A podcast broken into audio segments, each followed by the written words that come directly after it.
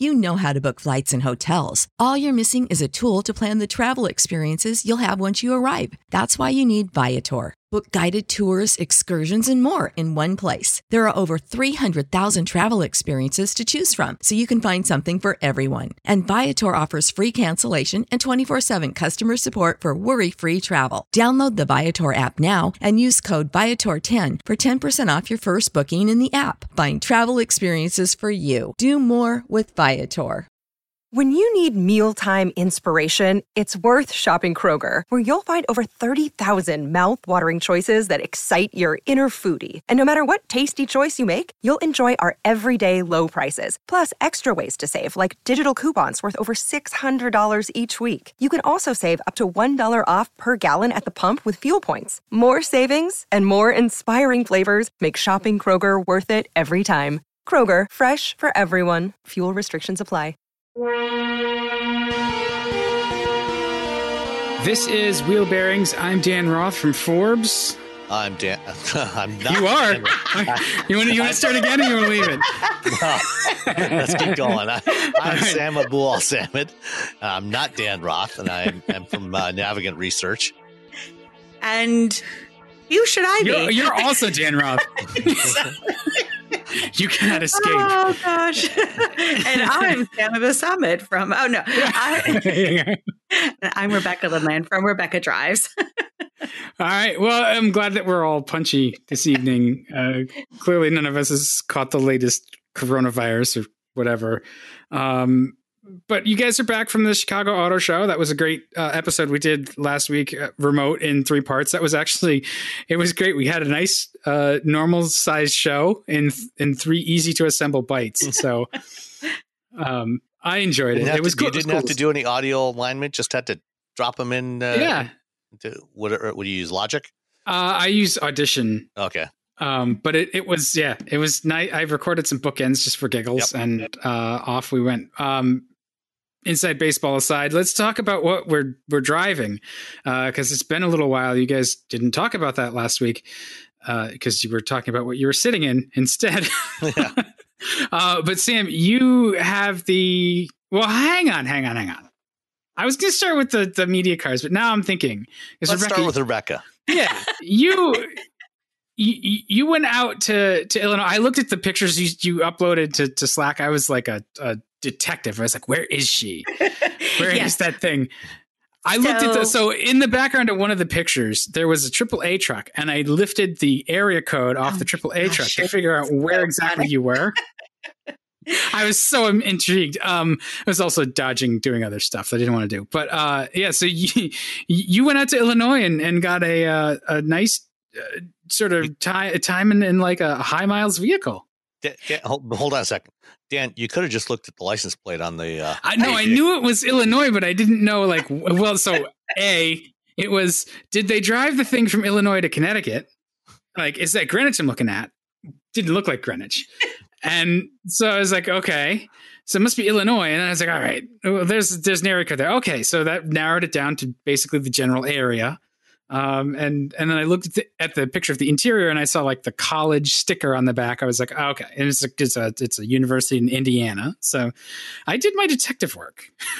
you were busy. I was it was like I was eating an apple. It was lunchtime. I was just killing some time. I'll have to remember which pictures I upload next time. Uh, yes, be careful. so yes so and i'm going to give a shameless plug uh, so my cousin pam and her husband jeff and their four amazing wonderful kids.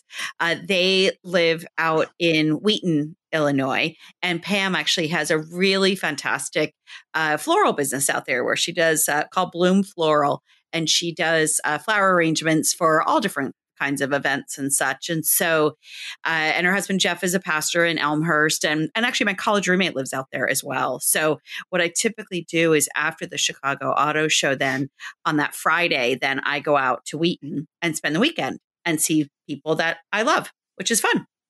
So That's right. You were in Illinois anyway. right, so, exactly. yeah. So historically, I had I usually will grab a press car from somebody, but the reality is that generally it is snowing there almost every day in February, and they have uh they have a like a is is what's it called when the um like t- a tandem driveway. I was thinking of the railroad, the shotgun houses, but it's it's a tandem okay. driveway. And so and they have three cars. So adding a fourth car, we just end up juggling cars. So instead, I got an Uber or Lyft. I actually got a Lyft specifically and just didn't have a car. But uh, Pam and Jeff both do a lot of uh, really fantastic uh, charity work and and they have they support a lot of uh, a lot of people within the community and such and so i actually had to pick up somebody to bring her to a commercial kitchen where she volunteers and and works and such and so in the process of doing that i drove a, a 2008 honda odyssey with 198,000 miles on it. And what amazed me was just how good this thing still was. Like, I mean, and this thing has has not been garaged. It's, you know, it's been out in that beaten weather all these 12 years. And it was just, it was fun to drive an older vehicle like that because keeping in mind that, you know, the average vehicle is at 11 and a half years old. And yeah. this is what people are driving you know, it was just, it was such a great example. So, of course, you know, the, the, um, at first, I didn't think it had any kind of backup camera at all, but it actually does. It has the one that's in the rear view mirror, like the little corner two by two inch one. Mm-hmm. Do you guys remember those? So the, yeah, so the display is embedded in the in the side of them in the edge of the mirror. Yes, which I discovered the second time that I backed up uh, because the first wait, wait, wait, not the the interior rearview mirror. Yes. Or, yeah. Yeah, back yeah. back in the day, Dan, before, before they started putting screens everywhere in cars. Yeah, uh, you know, on, on a lot of on a lot of the early vehicles with backup cameras, they would just put a little like like Rebecca said, like a little two inch square LCD embedded in the interior rearview mirror and project you know project the view from the camera uh, right on there. Yeah, I think I mean I think I vaguely recall that from like my first days of press cars, uh, and it's just it makes me um, curious why uh, it was such a big deal when who who was it that just released or just said like they've got the first backup camera that's integrated in there and some I don't know I forget. It's it's probably just sort of like marketing PR nonsense that um yeah, they recently it, it, pretty much was. changed something around and like now it's it's this fancy camera display in your rearview mirror and we're oh are you thinking of oh you're thinking of the camera view where yeah, the you flip the you flip the rear view mirror and then you can actually see the entire back. Uh, so like for towing or if you've got storage in the back. Yeah, I, I think is that where you're talking actually about? no, there was actually another recent announcement um, yeah. that I, I can't remember who it was, um, but uh, just keep talking. It's not. It's not important. It's I'll, not I'll important. None of the things I say are important. Let's just keep moving. uh, so with with 200,000 miles on it what's there is it, this is i think this is actually one of the things that is kind of interesting to our listeners because um, they own vehicles that are yeah I'm, I'm, sure a lot of them own vehicles that are this age or, or yes. getting there uh, normal people have cars that are are uh, up there in age and miles because they're so so expensive and they take a long enough to pay off that by the time you're done paying for them you want to get all the the use out of them um, how's their experience like with ownership been? Has it been troublesome? Has it been i mean i'm, I'm not sure how much you've chatted about it but right. Not at all. They haven't had any issues with this vehicle. And you know they i mean one of the reasons it has so many miles on it is because uh, her family my cousins are in uh, pennsylvania or in eastern pennsylvania and then also new jersey. And they they i'm pretty sure they've driven it down to florida as well uh, on family vacations because there's six of them, and, and so you know, so and and her family, my uncle used to have a place in Florida. So you know, these are these are both a combination of highway miles, but then an awful lot of local miles as well. I mean, eh, you know, she uh, Pam is also a voiceover actress. And so she may go into Chicago every now and then, but she really primarily is around town. And so there's a combination of these long drives, you know, at certain times of the year, and then just hauling kids back and forth. All of her kids are athletes. All of them play sports in one way or the other. Uh, one goes to Taylor, as you mentioned, in Indiana, and the other three all went to Wheaton nearby. But Of, uh, Wheaton, Wheaton. Wait, wait, wait. Which Wheaton? There's a Wheaton here. Wheaton College in in Wheaton, Illinois, the Oh. Christian the Christian school. Yeah. Oh, that's but- not the Wheaton College that's here. And No, no, no. I thought they were the same. No, there's two Wheaton colleges. Ah, I'm so confused. you are learning so many things I- tonight, Dan. I- I'm so proud of you. Look, I went to state schools. It was not. so, but yeah, so you know, I mean, that was the thing that struck me, as I said, was that this is a typical car that's on the road today. So this was clearly a very dolled up affair because it did have that backup camera. Uh, it it doesn't have remote. It doesn't have any kind of remote start or anything like that. It's uh, you know, it has the electric on the on the key fob. It has the power doors and and uh, you know and remote unlock on the key fob. Um, but you know the the tailgate and and of course it has the stow and go or not the stow and go. What is the magic seat that Honda calls it? Oh, Uh, that, right. The magic. So, what does the magic seat do? It, it moves out, makes a hall like a hallway in the middle, right? No, so the magic seat. So the the it uh, there's a big cavernous uh bit. Uh, um, I don't know Oh, the, the, it. the third, the third row. Right, the third row tumbles Right. into that yeah, I don't, I don't know. If, space. I don't know if, if Honda used the magic seat term on that for the the minivans. That magic okay. seat was the the fold up The back fit? seat and the fit. Um, and, but yeah, you're right. You know, the, these uh, these rear, this third row seat, you know, just kind of flips back and into that bin, so you have a flat load floor back there, and that's actually the way um, the other minivans, the Toyota Sienna and the uh, the Chrysler minivans uh, work now as work now as well. So it's it's like the stow and go, basically the same concept as the stow and go. But I think Honda was actually the first to do this. Right, they were. So I thought they still called it. I feel like when I was doing some research, I thought they still called it the magic seat, but the, oh, magic slide is I think what they called it. But it's basically it it it folds mostly flat into the the third row, um, and then it had those.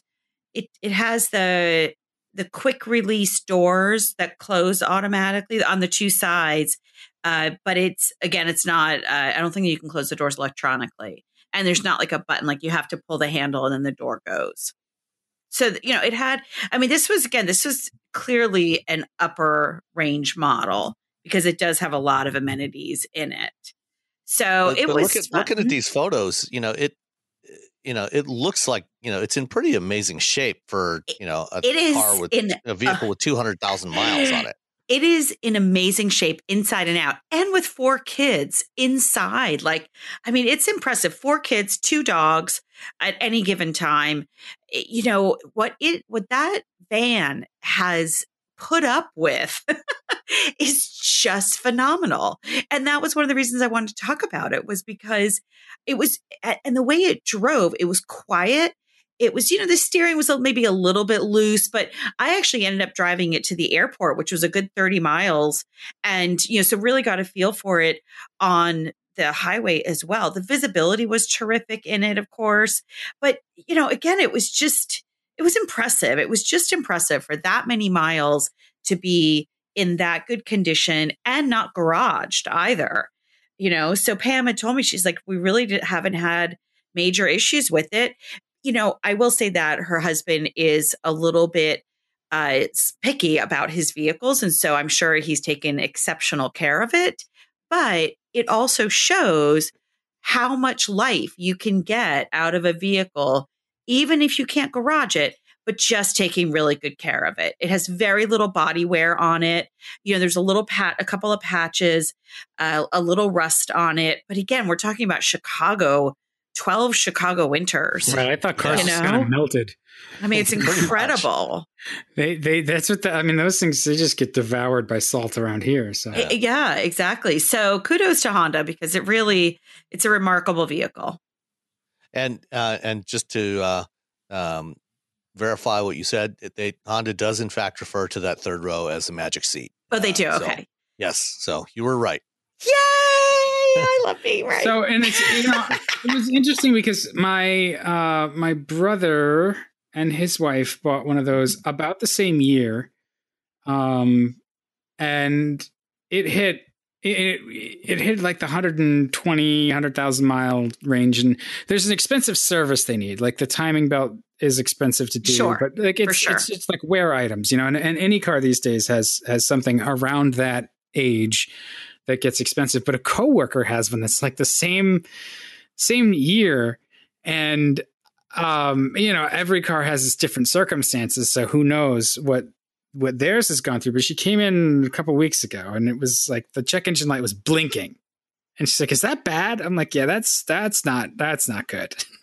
Yeah, that that's never good. like when it's when it's on it's bad. When it's blinking it's worse. Right. so uh let's let's check it. And a quick google was like oh yeah that's something major. That's like a major misfire. Um and uh apparently sometimes the spark plugs like to come apart and so you get like the electrodes smashing around inside the cylinder. So i was like Ooh, that's um, not good. yeah. That's and it, good it ran with like a very obvious skip. It wasn't it didn't sound like uh, you know like like hammering like if there was something actually in one of the cylinders. I was like you should have this flatbedded to the Yeah. dealer so that they can diagnose it and it, it doesn't break on the way. Because you know in my cowboy days i've been like oh we'll head out to to to we'll, we'll aim for the dealer and see how far we get. That's not not anything i would recommend for anybody else um and so Especially they- if you're hauling a bunch of kids around. yeah, exactly. If you have a minivan, you need kids, uh, or you, you need a minivan because you got kids. Um, and this is, she took it to the dealer, and they called back. She's like, "So they said I need like a new engine. I need rings because it was you know pulling oil past the rings and fouling the plugs." It's like, "Oh, you could just have them replace the plugs. It'll be fine for a while." She's like, "No, no, no. We have to fix it. Like, I need the car to work."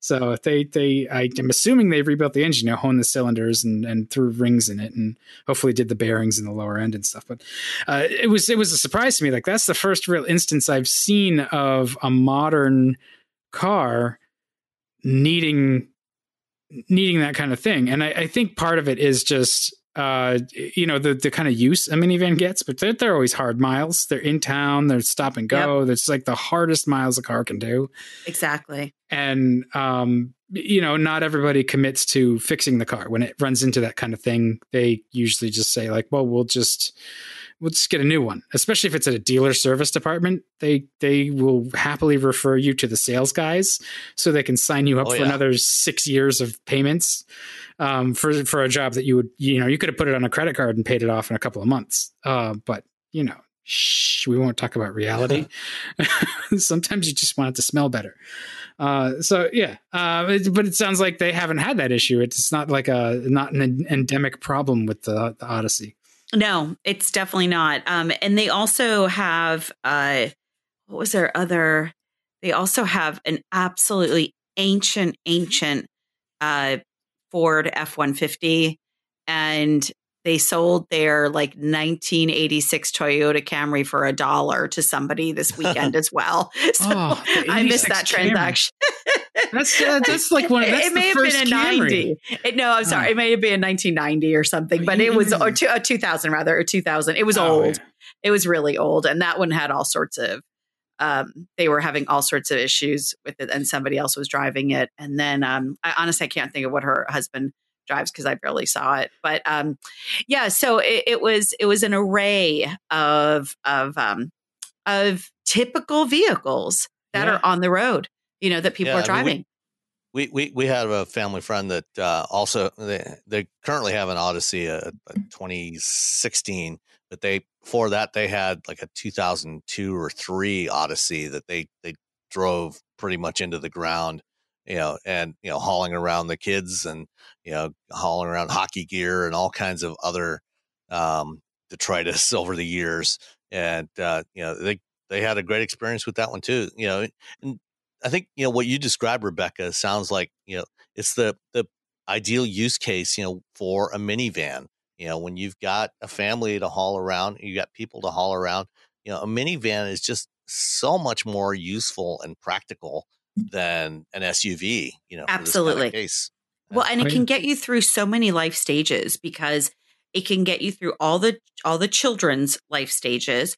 And then in their case, you know, like her her mom, my aunt, is 80. And so, you know, getting in and out of that van was super easy. Yep. And, you know, and then, you know, with the seats moving and stuff, you can put you can still put so much gear in and and in Pam's case she started this floral business so now they haul some stuff you know in the floral business and it's just I- mean there's there really are there's so many uses for a minivan and it's they're they're really hard to beat in many ways even though man I did feel matronly driving that thing. well, you know, uh, it's. I, I drove vans when I was not even married, you know, and and when, What? like and you still got Well, married not it, they weren't my vans. I'm just saying, like, as part of my jobs, you know, sometimes you wind up in in the van. And uh, you know they have their uses, and, and that's where the, the charm is. Yeah, I, I, look, I'm still amazed I got married. Um, not because I didn't want to, because she agreed. No, yeah. uh, but the, the you know, and the other thing with the minivan that's handy is if you're a, a voiceover artist, it can be a handy uh, you know sound booth no matter where you go. yes Is she, uh, exactly. She is she a member of SAG or AFTRA? I believe she is yes and then Oh, she yeah. also has a children's book out yeah Oh, she's a really talented lady You guys are all entrepreneurs. yeah she's a pretty cool she's a pretty cool chick Um, so uh yeah so no it's a it was it was a lot of fun a great great weekend are you ready uh, now to get back in brand new, highly luxurious cars you don't own? Well so i'm in a lexus gx 570 Uh, right we now We talked about yeah. that- and I so we'll talk about that next time Speaking of cars from 2008, yeah no that's no that's the that's the lx this is the The- the- gx yeah, but the GX is no spring chicken either. It is Like, no spring chicken either, and fortunately, the the floor mats are labeled GX, so I can remember which one I'm driving. uh, but the other thing I'm doing next week is the Corvette Stingray drive. Ah, I hate you. I'm really What- excited about. Where where is that? Um, Can you divulge? If you can't say, yes, like, I just I have to think about it. It's in It's Las in- Vegas. oh well, that'll be a good good yeah, place for the it. Las Vegas. know, There's some, good, there's some good roads there once you get out of town up into the mountains. You know what though? I feel like they're they're really short selling that car. They need to bring it up to like Palmer Motorsports Park or like Club Motorsports up here in New Hampshire this Mm. time of year. Just show, just show off. Yeah, well they do. it'll be interesting to see what the what the roads are like and such. Um, but I'm also very interested. You know, when we think about all those screens, I'm interested to see how all those buttons I- play out. Yeah, I mm, so my expectation, and we can we can revisit this when we, when you come back. Yes. Uh, my expectation is that you're going to use it, and you're you're going to say, you'll at least say it's not as bad as you think. You may actually really like it. It might actually work really well. Yeah, no, it might, it might. I, I I'll be interested. So I shall report back in due or, or time. you or you may just drive it and have so much fun driving that you forget the buttons are even there. I, Which is I, probably more likely. that is more likely because it is a convertible. So Oh, Well, even better. eh, eh, convertible. Jeez, Oh, Dan, you're such a curmudgeon. Uh, I am. no, my gosh. Uh, Convertibles are the best. I, The very first car I ever bought was a convertible. The very first car I ever rolled was not a convertible, but it reminded me that it's good to have a roof there. So in case you roll over, it scarred me for life. It's like I would have been, I would have been like, But, just- but on the other hand, if you have a convertible, then you, you have a lower center of gravity because you don't have all that extra mass up there. Yeah. So you're less likely to roll. yeah, when you're 17, you can roll anything. um, yeah. So all right, well uh, now let's talk about actual n- I'm new sorry. cars. I don't- Or, do, or is there some? it's- what- no, it's not the convertible. I don't know where my head was. It's it's just the Corvette it's the Stingray. Targa though. It's, It's still yes. a Targa. Yeah. Yes. Yeah. So make sure you take the fun. Targa roof off, or you know. So the the Corvette, I was actually um not to completely divert, but like I'm I'm really interested in that car because it seems like they've done such a thorough job of engineering it. Um, it's such a big change. Just you know the way they talk about like how the back glass is extra thick. They had a real problem with noise, trying to get the noise down Mm. because you went from having the engine three or four feet away Sure. in front of you to, To right, right behind, behind your you. ear.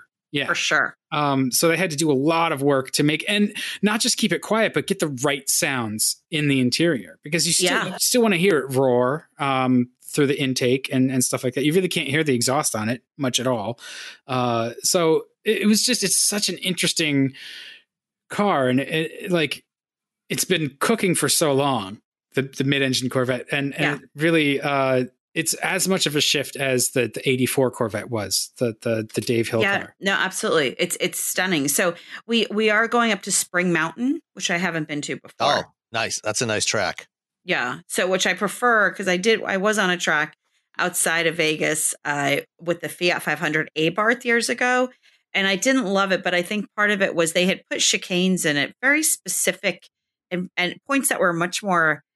It didn't have flow. Like it was a super technical track, but without the nice flow that you want from a technical track. And it just, I don't know. I was kind of dreading it, but no. So Spring Mountain, that'll be really that'll be cool. Well, hey, take lots of videos and stuff I'll keep you if you, posted. if you can. Yeah. Uh, do you, you want to send you a GoPro? I'll send you a GoPro. Um, you know what? I have a GoPro, but it's really old. Yeah, mine in too. I got to. I'll dig it out though. Yeah, I know, right? Maybe I'll order one. We'll see. I have a few days. Yeah. Oh, yeah. I mean, you can write it off for taxes, right, for next year. Uh, Exactly. Anything I can write off. All right. All right, so- anyway, so what do you guys drive? yeah. Well, Sam's driving the high performance Edge, the Edge ST, which uh, Uh, no, uh, Explorer. ST. Explorer ST. I'm sorry, Explorer ST. Uh, so Yeah. how is it? it's it's Uh-oh. it's uh it's it's powerful. It's got lots of power. Um, you know, and I mean, generally, I like the Explorer, the new Explorer. Um, it's definitely much better than the old one. You know, it's got better visibility. You know, it's it's it's roomier. Um, you know, since I initially did the the, the launch drive in the Explorer last June out in uh, out in Oregon, uh, you know, I've had the opportunity to drive the Palisade, the Hyundai Palisade, and the Kia Telluride, and you know those you know, I think from a packaging standpoint are actually probably a little bit better. And certainly the, I think the, um, the Palisade in particular, you know, has probably, you know, some slightly nicer interior, um, you know, maybe a little more upscale looking, um, than the Explorer. Um, you know, but neither, you know, neither of the, the Hyundai Kia SUVs, you know, have the, they're, they're both based on front wheel drive platforms. They don't have the kind of performance capability that the Explorer ST does. You know, I wouldn't call this, um, you know, an all, you know, an all out performance SUV. You know, I think I'm, I'm less convinced of the efficacy of putting the ST badge on this and on the uh, on the Edge than some of the folks at, at Ford Performance have tried to convince me uh, that they deserve it. Um, but you know, nonetheless, it's it's fairly quick um, you know, but being powered by an, uh, a Ford EcoBoost V6, um, you know, as is often the case, you know, there's a lot more boost than there is eco. Um, you know, the, the week the week I had it, um, you know, it was you know it was on the cold side. It was you know in the mid 20s most of the week, and you know this thing averaged about 14 and a half miles per gallon. Wait, is that the 2.7 or the? No, this is the this is the three liter. Um, Oh, it's three- it's so a- it's four, right. four, 400 horsepower. Uh, all wheel drive is standard on the ST. Um, you know, so you know it's it's a bit of a pig when it Four- comes to using fuel. 14? That's Yeah. awful. Yeah, it is. Um, it's it's not good. Um, Oh you know, Well, what were you doing with it? Like, was you just 10 year old. I mean, that's 10 year old Nothing, just- mine. just just driving it around. I mean, I, I didn't even you know I I didn't even you know thrash it very much. You know, it was mostly just driving around town. Uh, you know, a couple of highway trips. Uh, you know, I it was mostly around town driving. It wasn't a lot of highway driving on it, so that you know that definitely you know pushed it in that direction. Um, but still, you know, it's it's just not very fuel efficient to to put it mildly. Um, you know, Well, and the it's rated. that- the EPA rating is 18 Yeah. city and and 24 highway. The thing is Um, that that's how but, you you know. drove it is how people will drive it. You know what I mean? Like, no, absolutely. And, wow. And in cold weather conditions, you know, this is you're probably going to get about 14 to 16 miles per gallon with this thing. I, I would think, you know, unless you're being really gentle with it. Um, you know, and that's bad. Yeah, it's it's it's not good. And and this is you know, uh, and you know the like I said, you know when I first drove it, um, you know it's it's it's a nice engine, but it's not that big a step up from you know from even the uh, certainly not from the the 2.7 liter um or no let's see they have no even the the other v6 is also a 3 liter um but it's just it's a less powerful version. It's 400 horsepower in the st it's 365 um in the um the xlt uh or the limited. And you know so it's not that big of a jump in power. It does have you know more tire and bigger brakes and things like that on the st um but you know, I mean, you're not you're not going to be driving this thing like a sports car, and you know, you're better. You're probably better off, I think, even going with the the base 2.3 liter four cylinder, you know, which has 315 horsepower and is going to be significantly more fuel efficient than this. And there's also the hybrid version, which is even more so. The hybrid's the um, one to get. I mean, uh, yeah, the. I think the, they've they've probably made the right decision, giving it more engine and ST trim than really you know sort of tightening up the chassis, uh, which I'm sure it rides and handles okay. Uh, yeah, more than fine. But uh, the thing that's going to impress that buyer, I think, is like when you stomp on it, does the damn thing go? And I'm sure it does. Oh, it it, it definitely goes. Um, but you know, like I say, even the the the you know the mid level trims with the, the regular three liter um, they go pretty well too. You know, it's not that much quicker. That's that's the thing. It's not the the difference in performance is not that noticeable because the other engine is is so close to this that there's it doesn't seem like it's worth it. Um, and you know, especially when you consider that this thing cost just shy of sixty thousand dollars.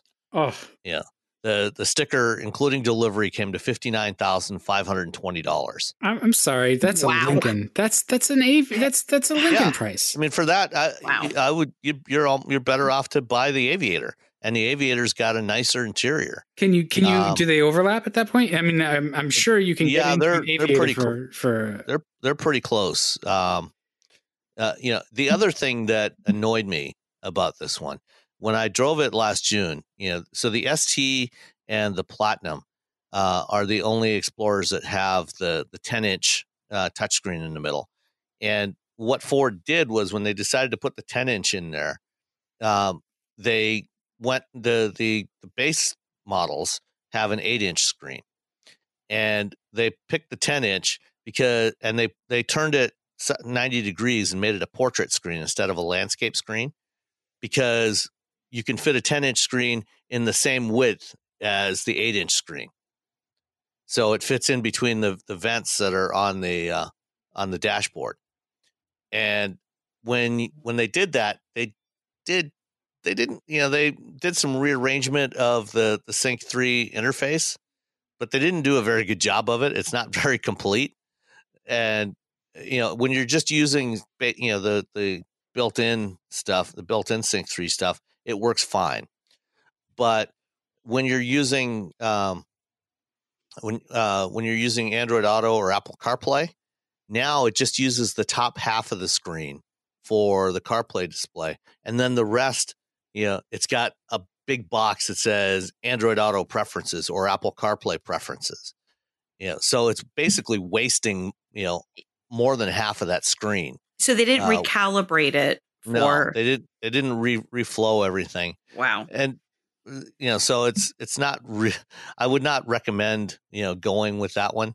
Uh, you know, I, I, I say if you want an Explorer, I would go with, you know, the mid level like the XLT um, or the limited and uh, get the, you know, stick with the eight inch screen instead of upgrading to the 10 inch because it's, you're, you're not really getting anything extra for it. So this is this just more illustration of how because this launch has not gone well. Like this is part of the reason why Ford yeah told that's Joe, one way of saying it. Uh, Joe Hinrichs to take a hike. Um, uh, he made a classy exit, but this is this is one of the one of the things that's dragging Ford down right now is the launch of the Explorer and the Aviator, but mostly the Explorer, right? The way that it's rolled yeah, out. Yeah, because that's that's the high volume model. Yeah. Um, so it just seems like the the the sort of product plan or or just the ideas behind it were not fully baked or uh, like it certainly seems that way yeah i mean did they, they think it? nobody would did they think nobody would notice or that it wouldn't matter?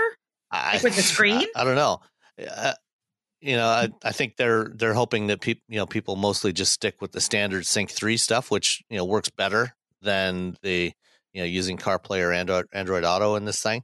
Um, you know, I think next you know probably uh, you know for 2021 you know or maybe you know partway through 2021 it'll probably get an upgrade to Sync four, which should be better. Uh, you know because that's that's actually designed uh, to support portrait screens uh, among other things. And so, but that won't be back backward compatible to the 2020 models uh, because it requires different hardware.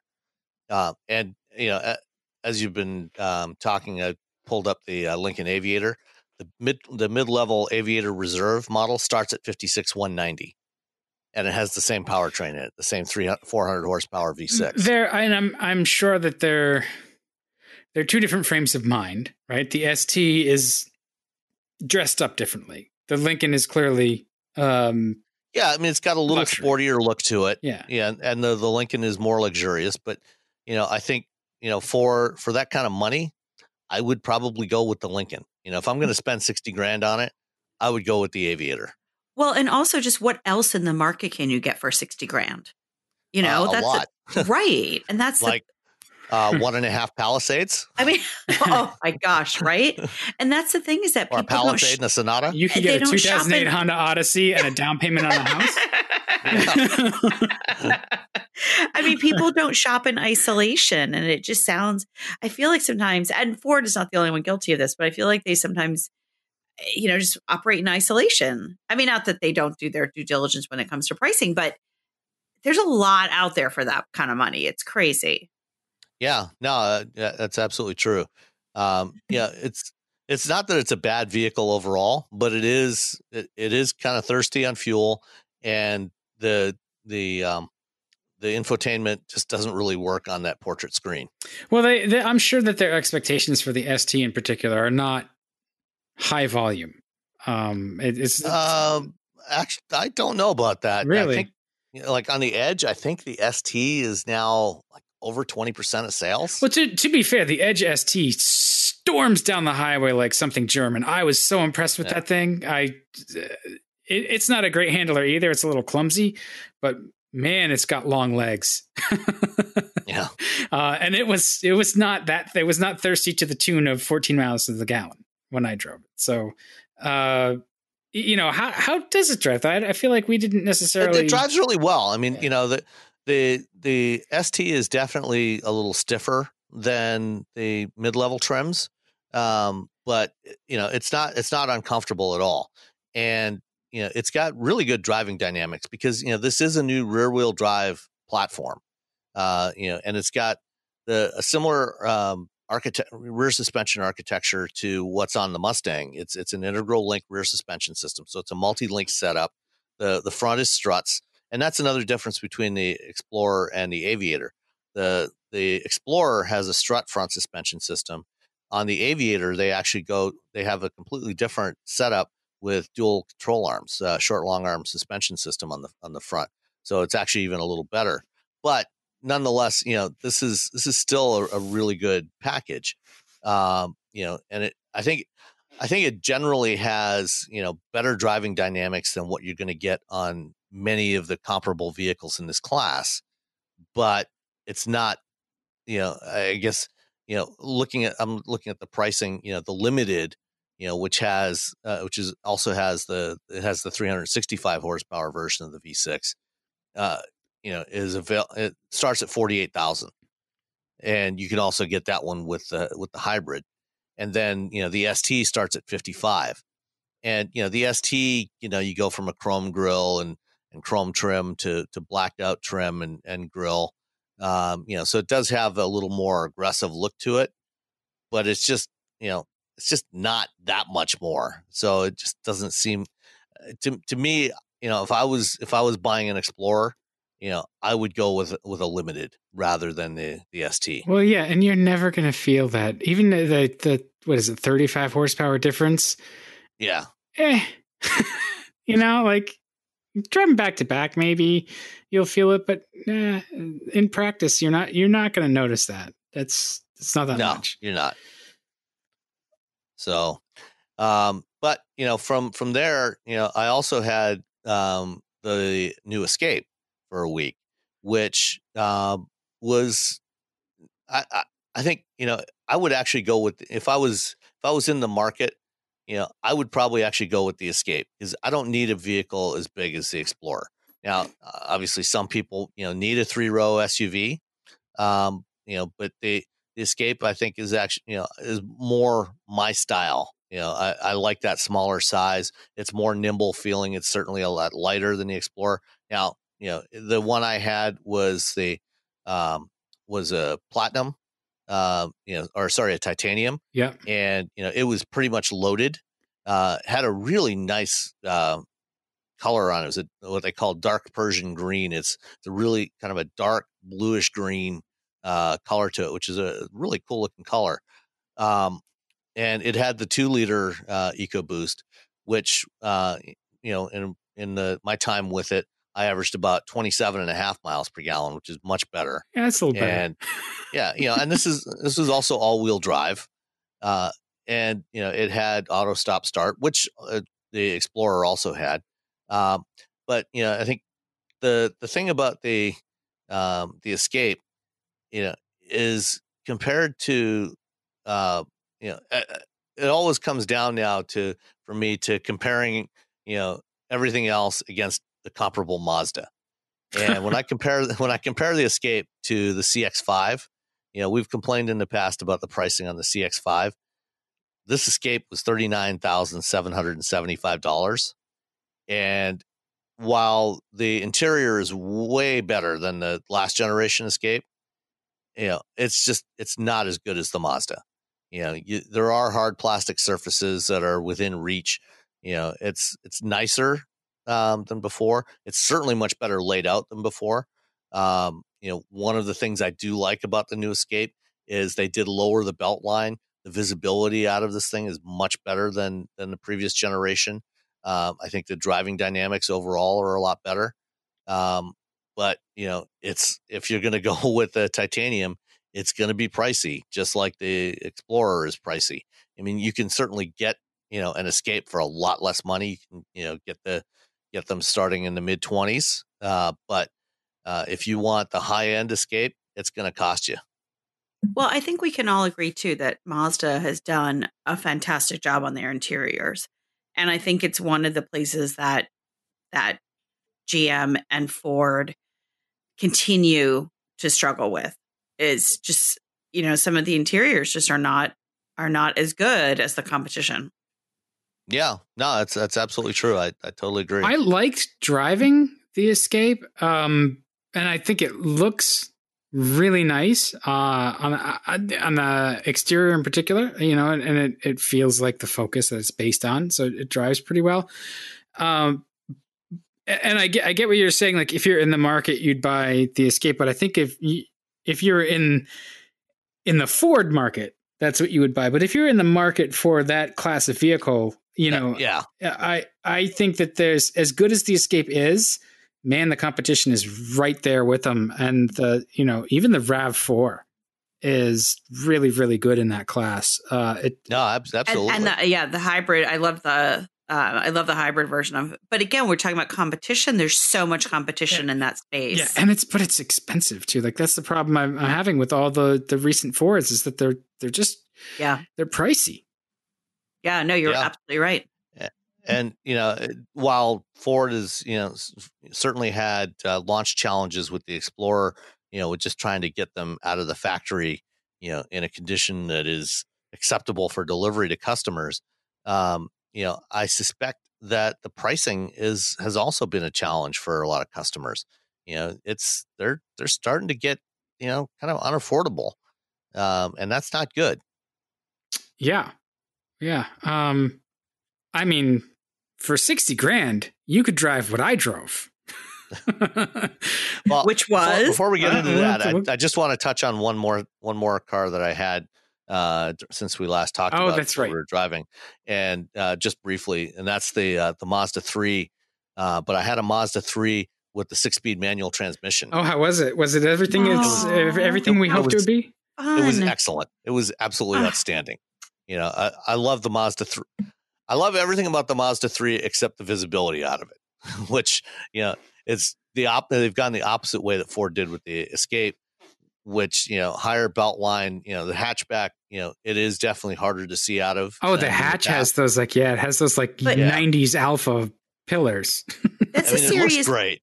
Yeah, I had the same issue with the Mazda 3. It was the sedan, but looking out of the front windscreen, that was the one that I had really severe glare from the sun. Oh, for, like yeah. it, wa- it was like the really reflection. bad.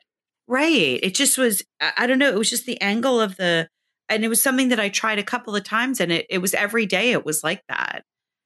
You know, I don't know. It was just, it was very, very, it was, it was distressing because I felt like I didn't have good visibility. Yeah, I, I didn't notice that. You know, and, and it may have had something to do with our relative seating positions. I don't know. Sure. no, Um, for sure. But uh, you know, I and uh, I think the weather when I drove the the Mazda, uh, I think was more overcast, and so maybe maybe it was uh, I didn't just didn't notice it as much. Uh, but I, I didn't notice that I didn't have that problem when I drove the the all wheel drive uh, Mazda three Well, a few months ago. I bring it up just because the general issue of visibility, whether it's Yeah. out the front or the back, is, and as you say, those belt lines, like the Ford Escape, the belt line has been lowered for better visibility, and so it's just something that you know I think it's something that we've been we've talked about a few times now. Yeah, it's certainly something I'd like to see manufacturers address more. You know, start moving back in that direction of lower belt lines. Um, but uh, you know, aside from that, you know, the, the manual transmission in the Mazda three was was just a joy to use. You know, it was it was a lot of fun to drive, and with that 185 horsepower 2.5 liter that's in there, it's got plenty of performance. You know, it's it's a fun fun car. Eh, I I mean, it, that's what else can we say? No, that's awesome. I saw somebody driving a manual. It was a, a old older BMW Z3 this morning. I was like, "You go, girl!" It was awesome. well, the, the, the nice the nice thing as well is that Mazda is not restricting the manual transmission to just the entry level models. I mean, you can you can actually get it in in higher trim levels than the Mazda Uh, for three. sure. And you know, I mean, this one was pretty well kitted out. Um, you know, it had leather interior and everything. and It was it was just a great place to spend time. That I mean, that sounds like the class of the uh, the the segment that you a you can get it with a manual because I don't think that everything else in that segment, especially not in a higher trim level, you can get with a manual. Um, No, ab- absolutely, it's one of the one of the few that you still can get with a manual. and yeah, I mean, the Golf is going to go away except for the GTI, so that's going to be one less choice. Um, Mhm. So, yeah, thank you, Mazda. Yes. now we just have to keep buying them. Uh, that's I think that's right. that's the challenge. We love them, but we don't actually buy them.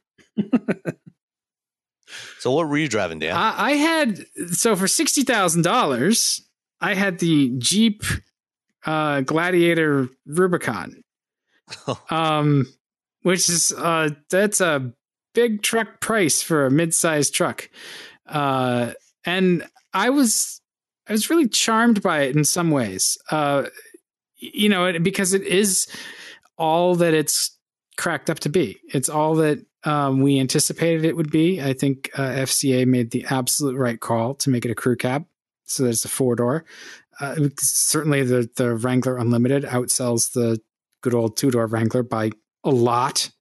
Um, and they knew smartly that. Uh, I mean, you can just look at the Ram side of the business and see that pickup trucks are doing the same thing. Everybody's buying the crew cab pickups, and so uh, they added I think 31 inches to the frame and uh, stretched the wheelbase by 19, 19 and a half inches, something like that. So it's long, but it, it doesn't drive quite as, you, you've both driven this. Uh, it doesn't drive as long as it is. So that was, that was a, a pleasant surprise. And that longer wheelbase sort of settles it down on the highway, uh, which is completely not its element. Um, and it you know as a rubicon it has a little bit of wander on the highway. It doesn't doesn't really want to go over 70 miles an hour, which is fine because it eats fuel when you do that. And you know those big tires, they'll it, it's not like there's any slack in the steering and stuff. Just, they're just squishy, you know. So you got to got to keep a little little hand on the wheel uh, on the highway. But um, in broken pavement or you know off road, it's really you know it's Jeep. It's in its element. Um, the the breakover and uh, the yeah, I think the breakover angle is really the only one that suffers. Uh, approach and departure, I don't think are are much different. So if you're actually off roading it, it's it's really capable.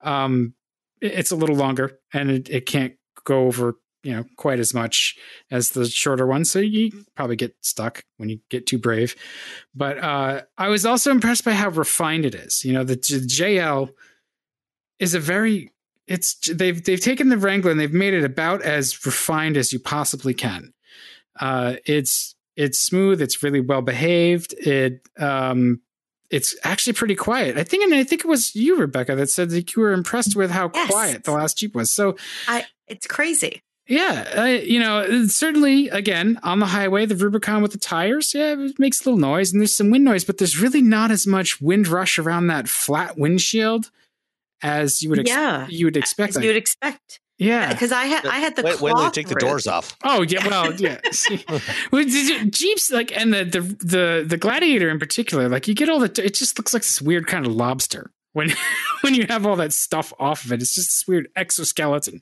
It's, it's strange. Um, but yeah, this had the hard top, so it was a little, little it was quiet and it was a good place to spend time, and it was really charming. Where it had a spray and bed liner and uh, a, I think it had a cargo management system. You know, the rails. I don't know if that's standard or if that was an option. Um, but I, I really loved the way I could just reach over the side and get stuff in and out of the bed, like you know trucks used to be, instead of like the size of the first floor of my house, where I need to you know stand on the tire and yank myself up in into the bed uh, to get stuff. Uh, so it's nice that it's that tidy size, and it's a little narrower than than some of the uh, the other trucks in the market, so or at least it feels narrower. So it's it's cozy uh, and you look out over the the hood and fenders like you do with an older older trucks. It has all that charm, and I think that's why it was was charming. Um, you know, there's Easter eggs all over the design, so you can get your surprise and delight going. Um, it's just it's it's very expensive as a Rubicon. I think it starts at like 33 for the sort of base model or the S or something like that, and that's really like it's got all those charms still in in that trim. And it's like 33k is not cheap. So that's still expensive. Uh, and i know that there's there's up to i think like up to $9000 on the hood of these now because apparently they're not selling like they had thought they would. So that that's a surprise.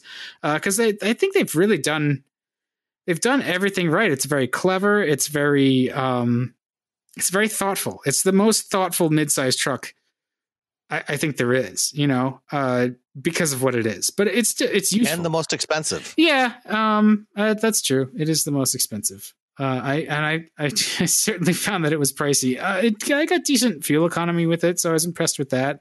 The uh, the eight speed transmission, or I think it's an eight speed. Yeah. Um, it, that, like the powertrain's really well behaved, and it it did. I I posted to the Twitter account. It sounds like a theremin in reverse, which I was amused by. Um, yeah, I, I I can't say that I would suggest it for like a hardcore. Like if you need a truck, it, it's just a lot of outlay for a work vehicle. But uh, you know, it has its has its charms.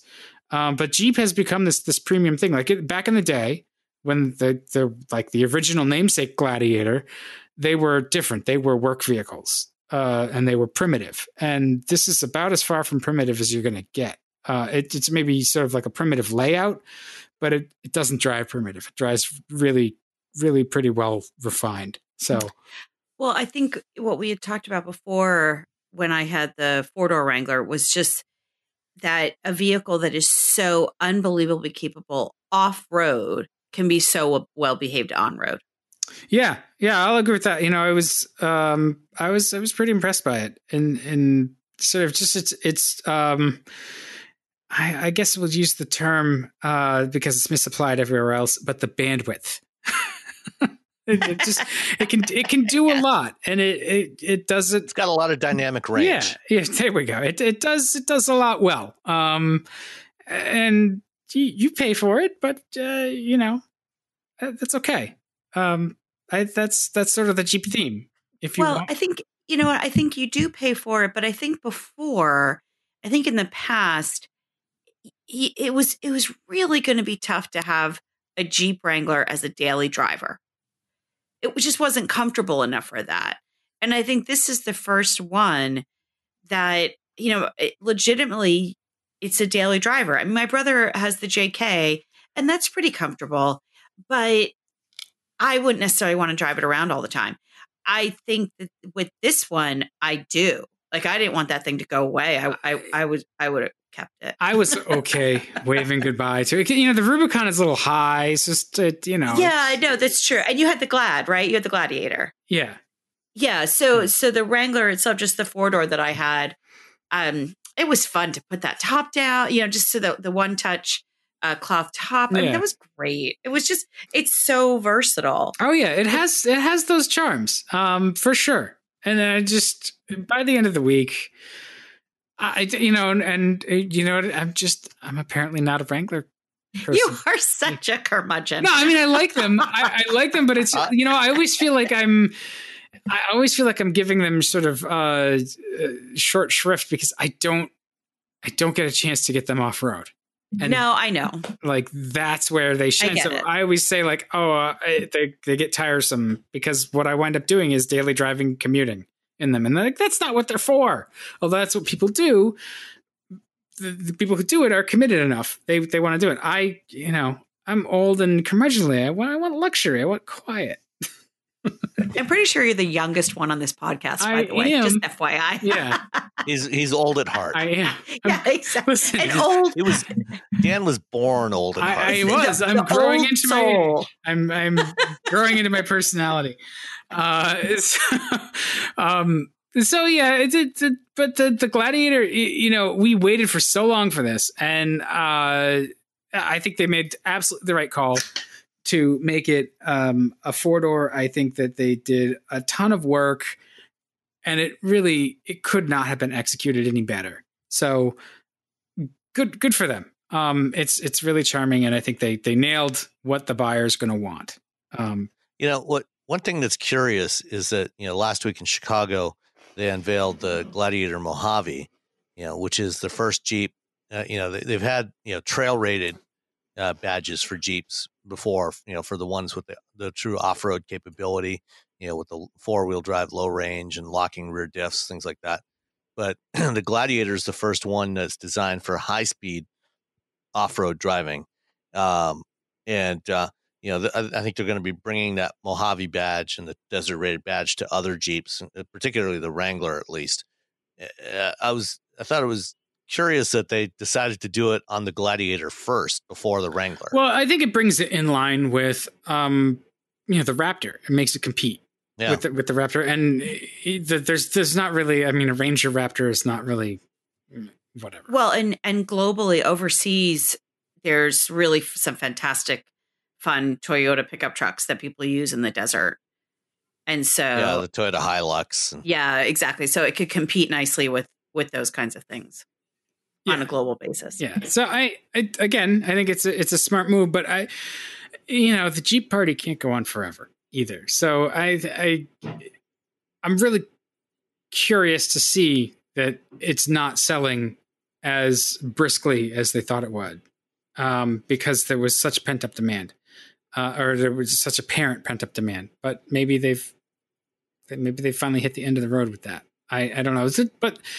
you know, on the flip side of that, they brought a uh, Honda Civic Sport Touring, and so Sam, you've you've talked really uh, kindly about the Honda Civic Sport and how it it really is a, a good handling GTI alternative, and um, you know we've talked about the looks, which are not everybody's cup of tea, but uh, wow, it really and, and in touring, so touring is the sort of like luxurious trim Uh, but sport touring, like, it really does compete pretty dead on with the GTI. It's a different thing. Uh, it's not quite as powerful as a GTI. That, it's only true. 180 horsepower. Uh, but it goes down the road really solid and it handles really well. Mm-hmm. Um, I was really impressed with it. You could hustle the crap out of it and it just wanted more, uh, which you know, so to the point where I'm, when I'm questioning my judgment and the car's like, yeah, let's do this. um, that's that's good. That's that is a good chassis. Um, I think that's the one that I got. I almost got my speeding ticket. In. Yeah, probably. Uh, it's yeah. got the center exit exhaust, and yeah. um, yeah, it, it, so it's not quite as it's not as upright as the GTI. So the hatch area is not as useful, uh, but it's still not you know it's not a, not a coupe you know so it's it, it's a it's a good car. it's got it's got plenty of space back there though. I mean you're right you know the the the slope of the rear hatch you know because it, it's kind of uh, notched in the middle you know so there's a vertical part and then a, a sloping part there. But you still have 25 cubic feet of cargo space behind the rear seats with the rear seats folded up. With really um, with the seats up like in yeah, use. seats up. There's 20, 25 cubic feet, you know, because it's a pretty deep well yeah. in there. And so there's actually a surprising amount of space back. Wow, there. that's bigger than it you looks. Know? Yeah, no, I mean when when we got rid of the Jetta wagon and replaced it with the the Civic, you know, I you know, I went and I checked the measurements, you know, and it was actually pretty much as much space in this thing as there was in the Jetta wagon. Wow. Just you yeah. know, not with the roof line, right? But just sort of right. square. That, that's impressive. That's good. Uh, yeah, it it's it's as a driver's car. I I liked it quite a bit. Um, I still hate their infotainment. it's it's fair enough. It's like pokey slow. Like it makes you wait for stuff, and I don't think that's acceptable at all. Like especially when they've got functions like the climate, you got to hit the climate button, and then it brings it up in the screen and like again there's a lag. Like it makes you wait. Like no that's bullshit. That should come right up. Uh and so i yeah honda they're getting better well, there's, there's, but, there's, knobs there to just twist you know to change the uh temperature. Um yeah but the fan no the fan might have been on a rocker. I forget i forget exactly what it's been a couple of days but uh there was some especially the air direction and stuff like it just it made you wait. And there were other things like just uh, jumping uh, when you start it up it takes a little while to, to get through its stuff. It's not responsive right away. Almost like it has to boot up for a minute or two. Uh, so yeah I, the, honda's getting better but they're still just uh, they're not quite there with infotainment. Their infotainment systems in in honda and acura are just the worst the audio systems the part of it is is usually pretty good especially in oh sure. But the right and especially yeah but the the uh, interface is oh, just yeah. brutal. Yeah it's brutal. so get to it guys because the rest of the car is pretty brilliant. It it really exactly. um and, and, you know the steering was a little dead too but you know it was w- weighted well and stuff. I just wanted more feedback. Um but uh, yeah really really good car and it makes me in my imaginary purchase decision. Uh, it, it's hard to pick now between that and the GTI. The GTI, like you said, is more powerful, um, but the the Honda felt really really good to drive. Uh, and you could daily it again, so it has that charm like the GTI. Like it, it can it can be your all-purpose car and still be fun. Yeah, I mean when when we bought ours, you know, we we took a look at the sport. In fact, I had uh, I had a sport uh, press card, the the base level sport, um, just uh, about a, two months before we got ours. And the the thing with the sport, the reason why we didn't go with the sport uh, or the sport touring, you know, because you have the sport, which is based on the base um, LX Civic, you know, but with um, the you know slightly more power, uh, and it has the the base audio system. It doesn't have the touchscreen audio system, um, and it didn't you know it doesn't it's missing some of the options uh, and then you have the sport touring, which is the high end version. that has the leather seats and everything. Both of them are on 18 inch wheels. And frankly, we didn't want to, we didn't want one with 18 inch wheels. We we went with an EX, which is the mid level trim, because it's still on 17 inch wheels. Because we wanted that little bit of extra sidewall height, which you know given you know the nature of potholes around here, um, you know, I'll take all the sidewall we can get, you know, for most daily driving. Yeah, I, I can I can see that. Uh, this didn't feel harsh or bad. Um, Yeah, no, it's it's fine in that respect. It's just you know when you when you hit those potholes or those big frost heaves, you know, you don't have a whole lot of rubber to work with there to protect those wheels. yeah, yeah, that got me earlier this winter. Did I tell you about the G70? Hit a pothole with the G70. Uh, no, you didn't Yeah, mention that. I. Twenty six hundred dollars worth of damage to the G70. Oh, Cracked the wheel. Uh, did something to one of the control arms. Yeah, yeah. oh. Took it took it out of service for the next guy. Screwed the next guy who was supposed to get it. Which I Yeah, I'm didn't, trying to remember if I didn't get that I- car. I- I didn't mean to. It was at, at night. I do. I remember hitting just a like when they make the dash shake. Like that's a good Yeah. pothole. And then like I got Yeah. to work the next day, and it was it was swap day, so Wow. like they were coming to swap the car, and I, I'm looking it over, and I see the crack in the wheel, and I'm just like, ooh, I should tell them about that. Like there's a l- piece missing. Ooh, that's that's never a good yeah, thing. and so I was like, yeah, you guys should uh, get that looked at. You'll make it back. Take it easy. There's no TPMS light or anything. It didn't spring an air leak, but yeah. So um, I feel you on the wanting the sidewall. Yeah. I, I, I, yeah, I like having rubber between the wheels and the road. It, it helps. Yeah, I mean, you know, depending on where you live, you know, it may not, it may be less of an issue to, you know, I mean, if you live in northern climes, you may want to forego the the sport and go for one of the other trims. yeah, I, I think overall, every every Civic is going to feel pretty good to drive. Um, Oh yeah, absolutely. So, uh, yeah, that, that's my my glowing report. And from there, we burned an hour on cars, so we should probably talk about Yeah. like new stuff. Um, Okay. So, well, oh, go ahead. Well, I just I want to mention as we jump into news uh, because just by coincidence has just popped up on my feed. The Honda Odyssey is being recalled. Those those are I saw that earlier. Those, those that's uh, newer ones. So yeah, like it's it's the newer one, but it's a 2018 to 2020 model years. Uh, but if you have one, uh, particularly the EXL touring and elite minivans, they are under recall. what, So what are they under I recall felt for? compelled- Uh, a fire hazard, electrical fire hazard. Yeah, the wire harness for the third row accessory power outlet can get pinched between the unibody and rear trim panel. NHTSA says. Yeah, that's that's probably important. You know what though? If it burns to the ground, it gives you an opportunity to get a new car. Well, there's been three fires um, and no reported injuries. Yeah, no, that that's actually car fires are no joke. Uh, they Yes, they go it- really yeah. quick. So start looking. Uh, March 16th is when the mail is when the, the notice will go out by mail because that's efficient. because it's required. Um, so you you can't you can't assume that everyone has email. I know, I know, I know. I understand that it's required. Yeah, but It's no, but like with the recall, what happens is they send the thing out, and like there are people who are just never going to take any action, and they're just no matter how many notices they get in the mail, like it goes in the little file, and they're like, yeah, yeah, it's under recall, and then they'll take it to the dealer, and the dealer will say, it's under recall, but we don't have the parts, so that always helps too.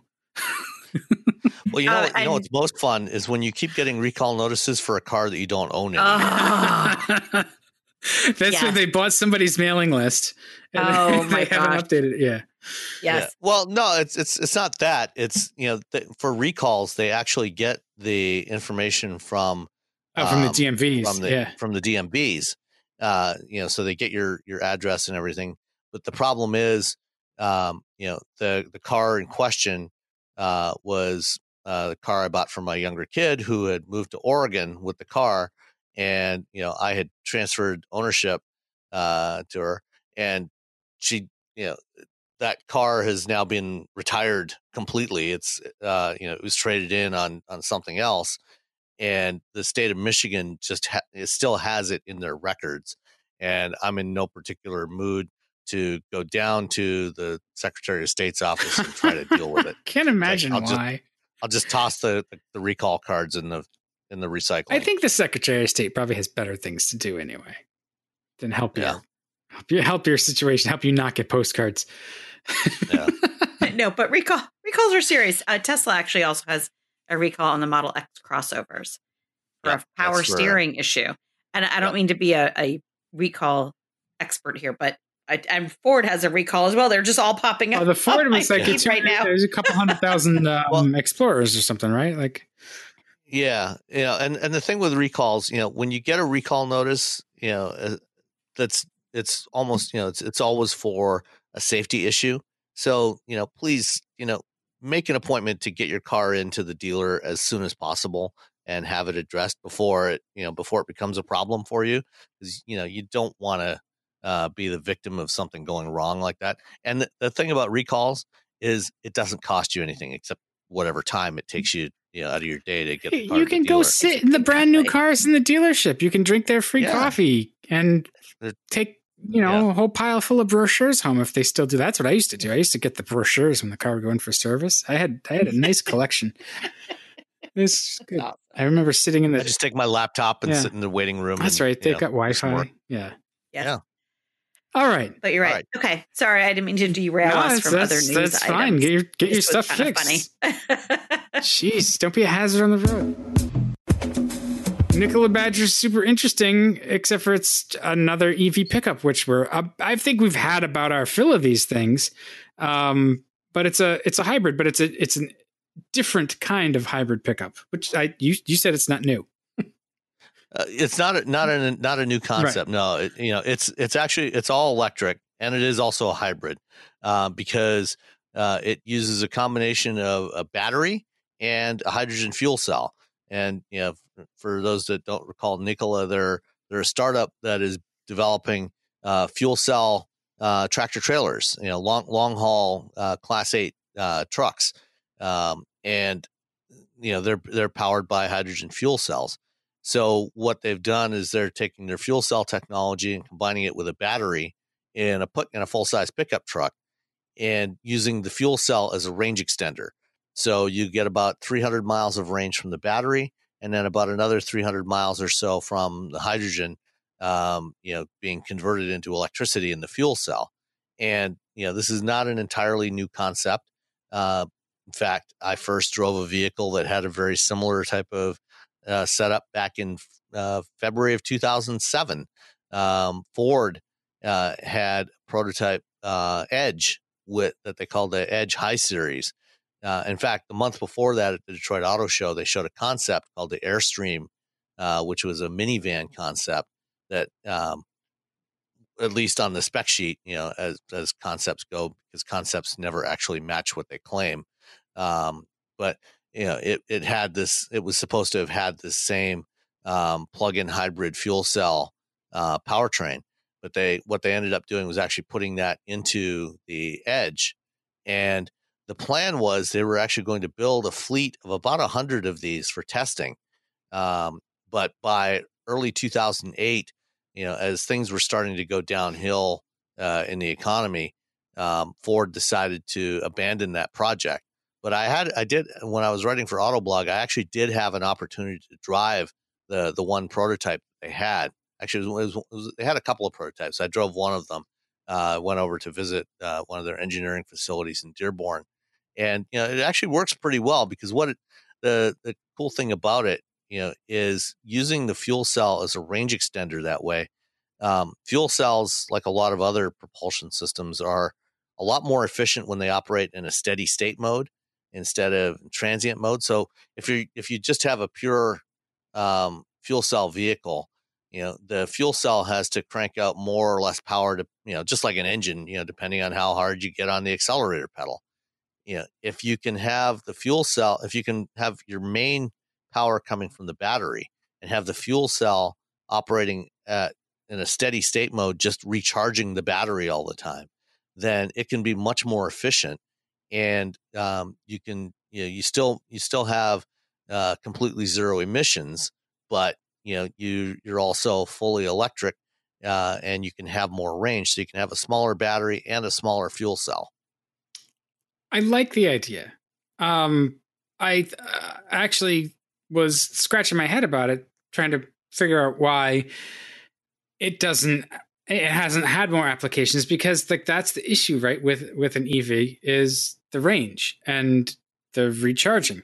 Um, the problem you're going to run into here is a, I guess, how fast it, the fuel cell can put energy back into the battery, And then B, uh, where the hell are you going to refuel it? well, the the first part is not really a problem so much. I mean, it can you know you can size the fuel cell you know for whatever output you need. You know, so you you can definitely keep up uh, with the battery. The the char- the refueling, hydrogen refueling is the real issue. Yeah, there's about 40 hydrogen stations in California now. Um, and that's, you know, that's about the only place we're going to find any hydrogen stations. I think there's a few uh, opening up in the Northeast uh, sometime this year. Um, but, you know, right now you're basic, basically stuck in California. Yeah. And that, I, that, that's so that's the issue. Like they're going to make this thing work. It already works. Um, are they just far enough behind the eight ball though that their you know charging infrastructure is going to going to be built out of. They're building charging infrastructure. Nobody's talking about hydrogen infrastructure except for maybe Linde or Airgas which i think there's yeah i mean there's there's a few other companies and you know toyota and honda and hyundai you know have actually made some investments you know in uh companies like uh oh what's i forget the name of the company now. Um First Energy, I think, in in California that operates a lot of the hydrogen stations there.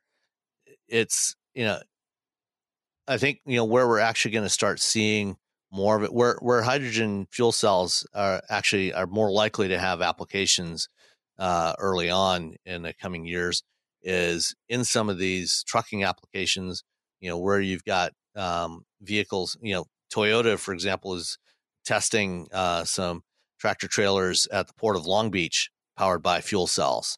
Um, and they're currently building up a, a new fleet of next generation uh, ones with Kenworth, I think, building 10 of those. Um, you know, and you know those are trucks that you know return to base every night. You know, so they only need they, they only need one hydrogen filling station to support that fleet. You know, and then for the the Nikola trucks, um, what they're doing is they're building out a, a network of hydrogen fueling stations across a lot of a bunch of the major interstates across the U.S. You know, for transcontinental trips, and they're actually going to be generating the hydrogen on site um, from electrolysis and using uh, solar or wind power to generate the hydrogen on site at those stations. Wow, the that sentence ended. Vehicles. That sentence ended so much better than I thought it was going to.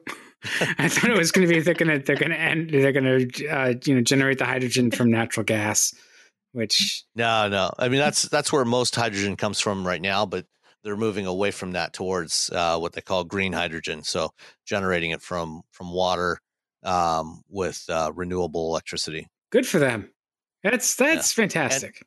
And, and for you know for bigger heavier vehicles you know hydrogen fuel cell fuel cell systems actually make more sense.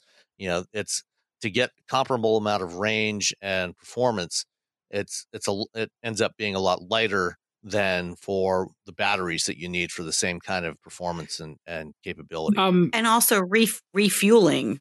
Uh, is, yeah, that is significantly that, shorter yeah. as well. yeah, you can. I mean, you can refuel a, a, hydrogen fuel cell vehicle in about the same amount of time it takes to fill a gas tank, whereas you know refilling, you know, charging up the batteries in a truck. Um, you know, I mean, Tesla, you know, for their semi has claimed that you'll be able to charge it to 80% in in 30 minutes you know for their uh, for their semi but you know that's going to take uh, like a one megawatt charger yeah, yeah. and you know so that's, going to require some pretty heavy duty mm, cooling some pretty big cables it's going to brown out the grid yeah minor details whatever one megawatt um yeah. is this company speaking of tesla though like is is nikola more serious, less vaporware than the because I don't take the Tesla truck seriously at all. I think it's just nonsense. Yeah, I, I, think you know I don't I don't know about you know the the Badger. We'll we'll see you know if they can actually get that to market. You know their trucks, you know their heavy duty trucks. I think you know those are definitely serious. You know they've got some pretty some pretty serious investment. Uh, you know they've got a partnership, especially with Bosch. Um, you know they're developing all the electric propulsion stuff um, and you know they're uh, you know they're working on getting those trucks into the marketplace, and they've gotten a lot of orders for them from a bunch of big companies, you know, big fleet operators. So I think that they've got a pretty pretty decent chance of you know these getting to market and having some degree of success um, on their heavy duty trucks, and we'll see what happens with the. Pickup. Well, and they they say they're partnering with an OEM for the, the pickup. They won't say who, but they're, they Yeah. they say that. There, there, there was a report yesterday on InsideEVs.com that it might be FCA. Um, you know, so we'll see. That'd be good for FCA. And the thing, the thing looks really cool. It does. The Nikola Yeah, it does. Badger. I and I just love the fact that they used Nikola as the first, right? you know, Yeah, the Tesla thing. That's hilarious. Uh, it's, and it's the badger. It's the well, I mean, it's the honey badger just it doesn't give them. Uh, well, yeah. but no, it looks really cool though. I mean, it looks like the kind of truck that it's supposed to look like. I don't know if it has shatterproof uh, windshield, Yeah, you know, windows I or not. And my well, neither does the Tesla Yeah. Well, and my so- little fingers are going with You the. just you need the um you need the vanity Quotes. plates that say Hindenburg. That's all. um, but no, it looks cool though, yeah. for sure.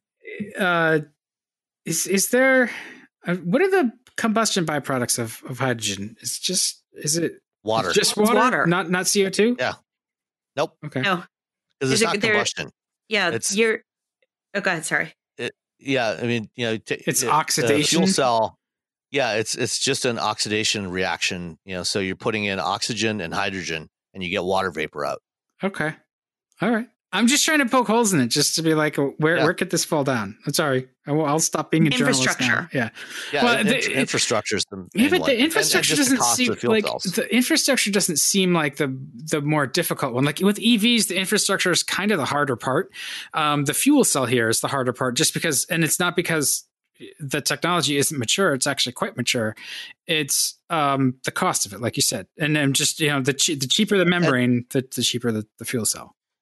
And you know they're making a lot of progress on you know the cost of the fuel cell stack itself um you know that that has come down substantially and you know it's it's continuing to come down with each new generation of these things. You know, they're working out the manufacturing processes so they don't require as much of a cat as much of the catalyst material uh, platinum and and palladium in there that they use for catalysts um and and and designing the the fuel cell stacks for mass production instead of you know for one-off builds Yeah. Ah, that's great. That's platinum and palladium. Because that those still gets cut out of cars at parked at places. Like that's great. So gonna be like a rash No. of fuel cell thefts. yeah well i think it'll be a little more challenging to pull this fuel cell stack out than to pull out a catalytic never converter. stopped anyone with a sawzall. Wait, no, no, it's funny. It's just, yeah. Um, I didn't realize it was the same catalyst material. That's that's interesting. So let's stay with new stuff. Uh, you went to the uh, Faurecia Innovation Day. for for for, for Cia, for Faurecia, Faurecia. yeah something like that Ferocious. Um, For- mm. Throw that in. yeah. yeah. You went to Innovation Day. yeah they they had an innovation day and and actually one one of the things that uh, that they're working on is also fuel cell systems um, both uh, the hydrogen storage tanks and uh, and their own fuel cell stack design uh, but uh, I don't want to get into that right now um, but what uh, you know they, they did show a couple of interesting things one was was their e-mirror system um, which is in production now uh, in Japan on the Lexus ES in the Japanese market can't get it here yet because it's not legal uh, here.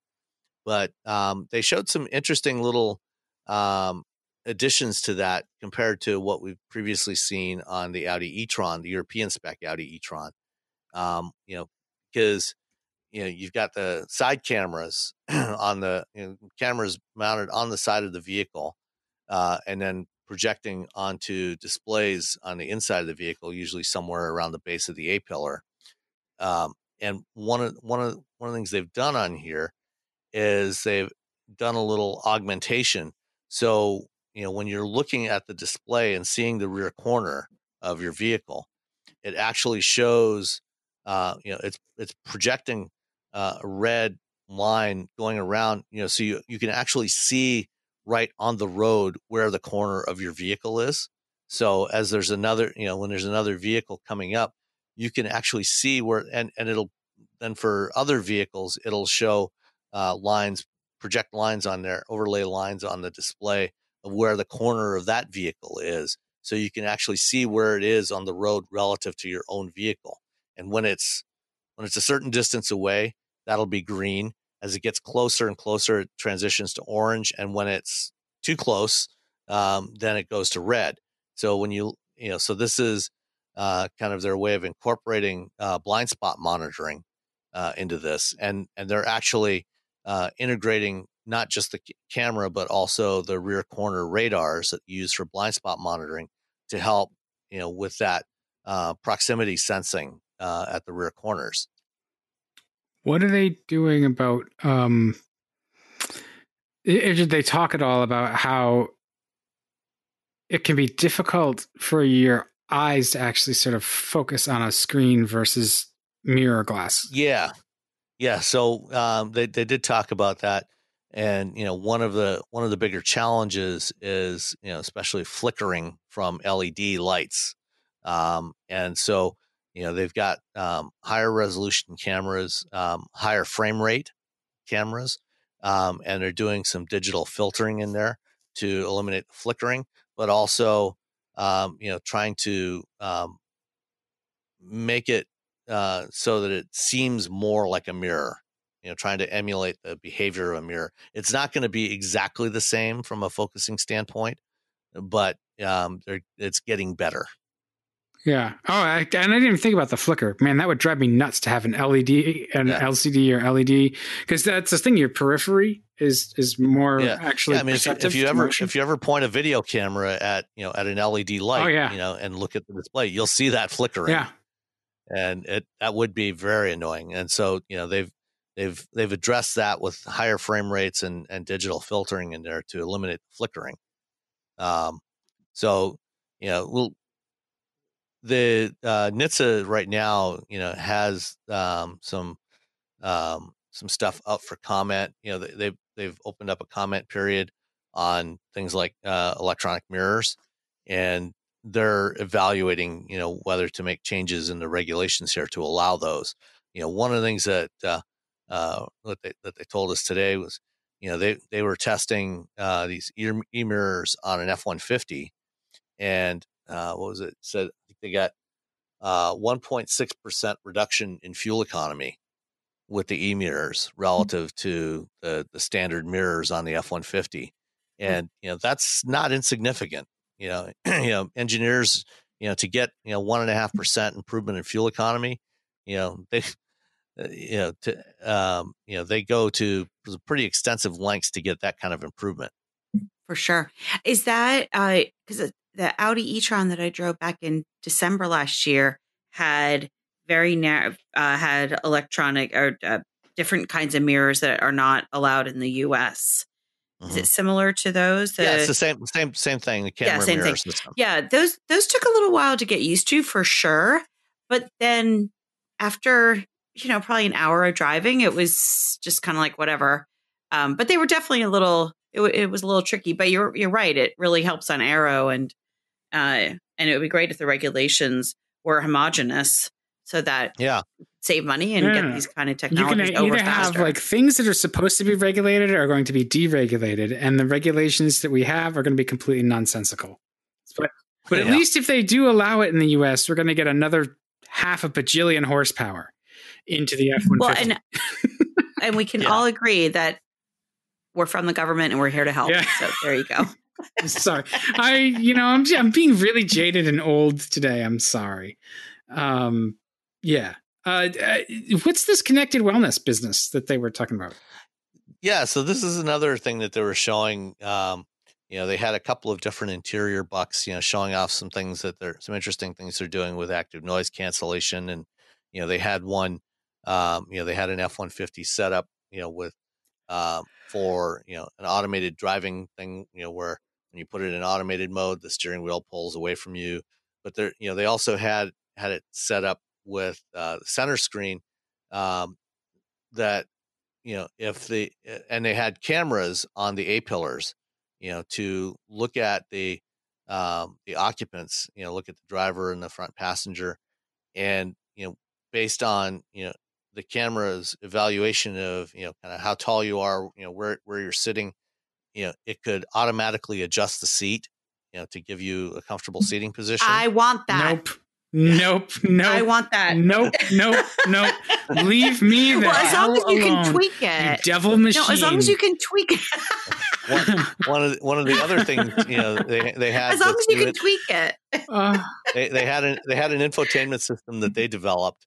Um, you know, so the center screen is actually on a on a pivot, um, so that if the pass if the front passenger wanted to watch a movie, the screen actually tilts away from the driver, so the driver can't really see it, and then the the front passenger seat tilts inwards towards the screen, so you're looking head on at the screen, so you can watch a movie without distracting the driver. Okay, but it would have to be headphones only because if you put on a movie, They Right. they had they had speakers um, in the headrests and in the speakers. oh, okay, so that's seats. cool. And actually, uh, actually, let me rephrase that. They actually didn't have speakers at all. All of the sound in this thing was generated by actuators on various, you know, mounted on various interior surfaces of the vehicle. It actually sounded shockingly yeah. good, uh, considering you didn't have traditional. so speakers. that's yeah. That's something I I forget where else I saw that, and it, it it's really clever because you don't have the typical packaging problem of a conventional speaker with the motor structure and a you know large magnet that you've got to package. Um, you're you're creating you know you're resonating the panel with a you know a transducer, um, so it's a little more compact. And then you know because the magic of DSP and stuff, you can you can make it sound good now like we couldn't back in the Yeah. day.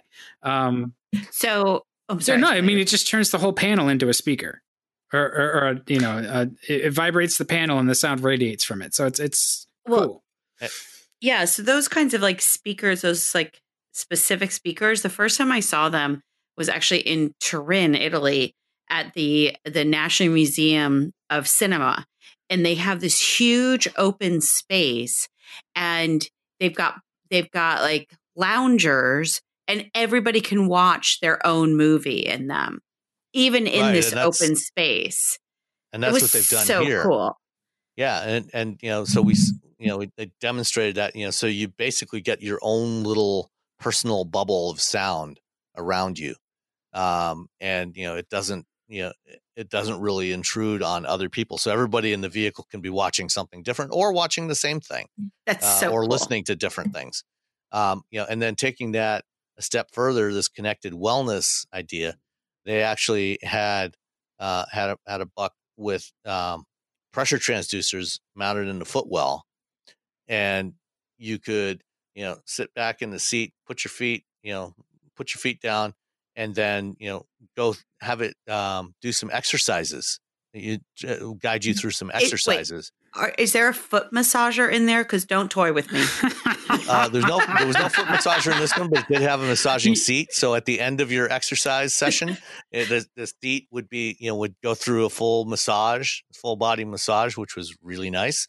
Um, but uh, so you know you had these pressure transducers on the on the floor, you know, and so it it had me go through you know I press you know press down on it uh, with the balls of my feet, you know, to see you know you could set you know how much pressure you wanted you know like how, how much of a workout you wanted and then it would guide you through on the screen again the screen that tilts towards you um, you know so you know it would tell you you know you would see you know left foot right foot press down you know release you know press your heels and, and so on so you you could do a bunch of different exercises i mean you know it's kind of kind of goofy but you know it, it's something that you know could be could be interesting you know for uh, you know, for long road trips. Yeah, you know, and it it's easy to make fun of it in some ways, but I think the two the two places where people probably spend the most time are their bed and their car.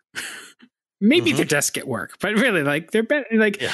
uh, you spend an awful lot of hours in those two places. So some of this stuff is is goofy, like you said, but yeah, some of it may may surprisingly find an application. I don't know.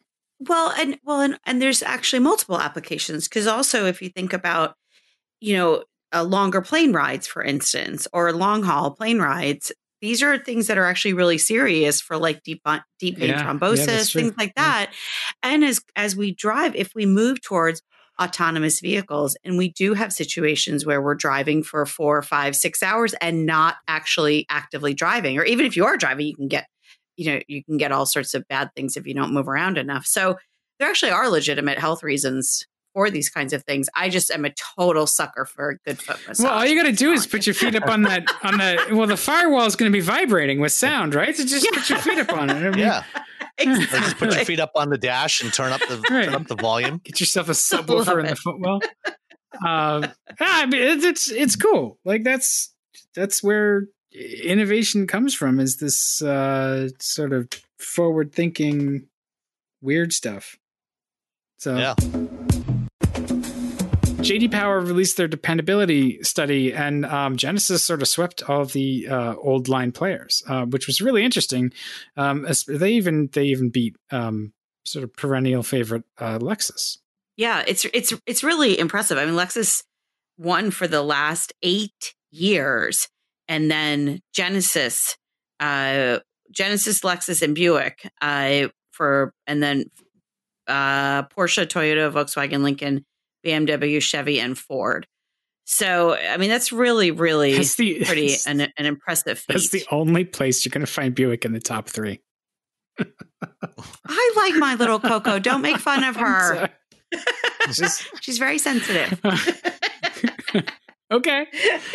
But it says a lot, though. I mean, this is JD Power. They're Well, very but well this respected. is this is um this is satisfaction. Which study is this? Uh, These are problems reported. So this is So initial quality. This is reliability what after three Oh. years of ownership. Oh, it's not. So it's not initial quality. It's um dependability. Like you, like we said. Yeah. So okay. right. Yep. And the bottom was Volvo, Jag, Chrysler, and Land Does Rover. not surprise me at all. Tesla was not part of the study. Well, you know, I mean, the Volvo thing is disappointing. Jag and Land Rover, it's like, yeah, okay, there's jokes about that. And and and Chrysler, Chrysler's ha- Too, struggled for a while. I know, Um, I know they and you know, like They our experience with the Chrysler vehicle has been been great. I mean, the thing clicked off 130,000 miles without a, a problem. Uh, well, a, a couple of problems, but not like anything like major, like that would cause me to be like, "Oh, this is poor quality." It's just car stuff, wear items. Um, were they dinging the like so the the cars that were at the bottom?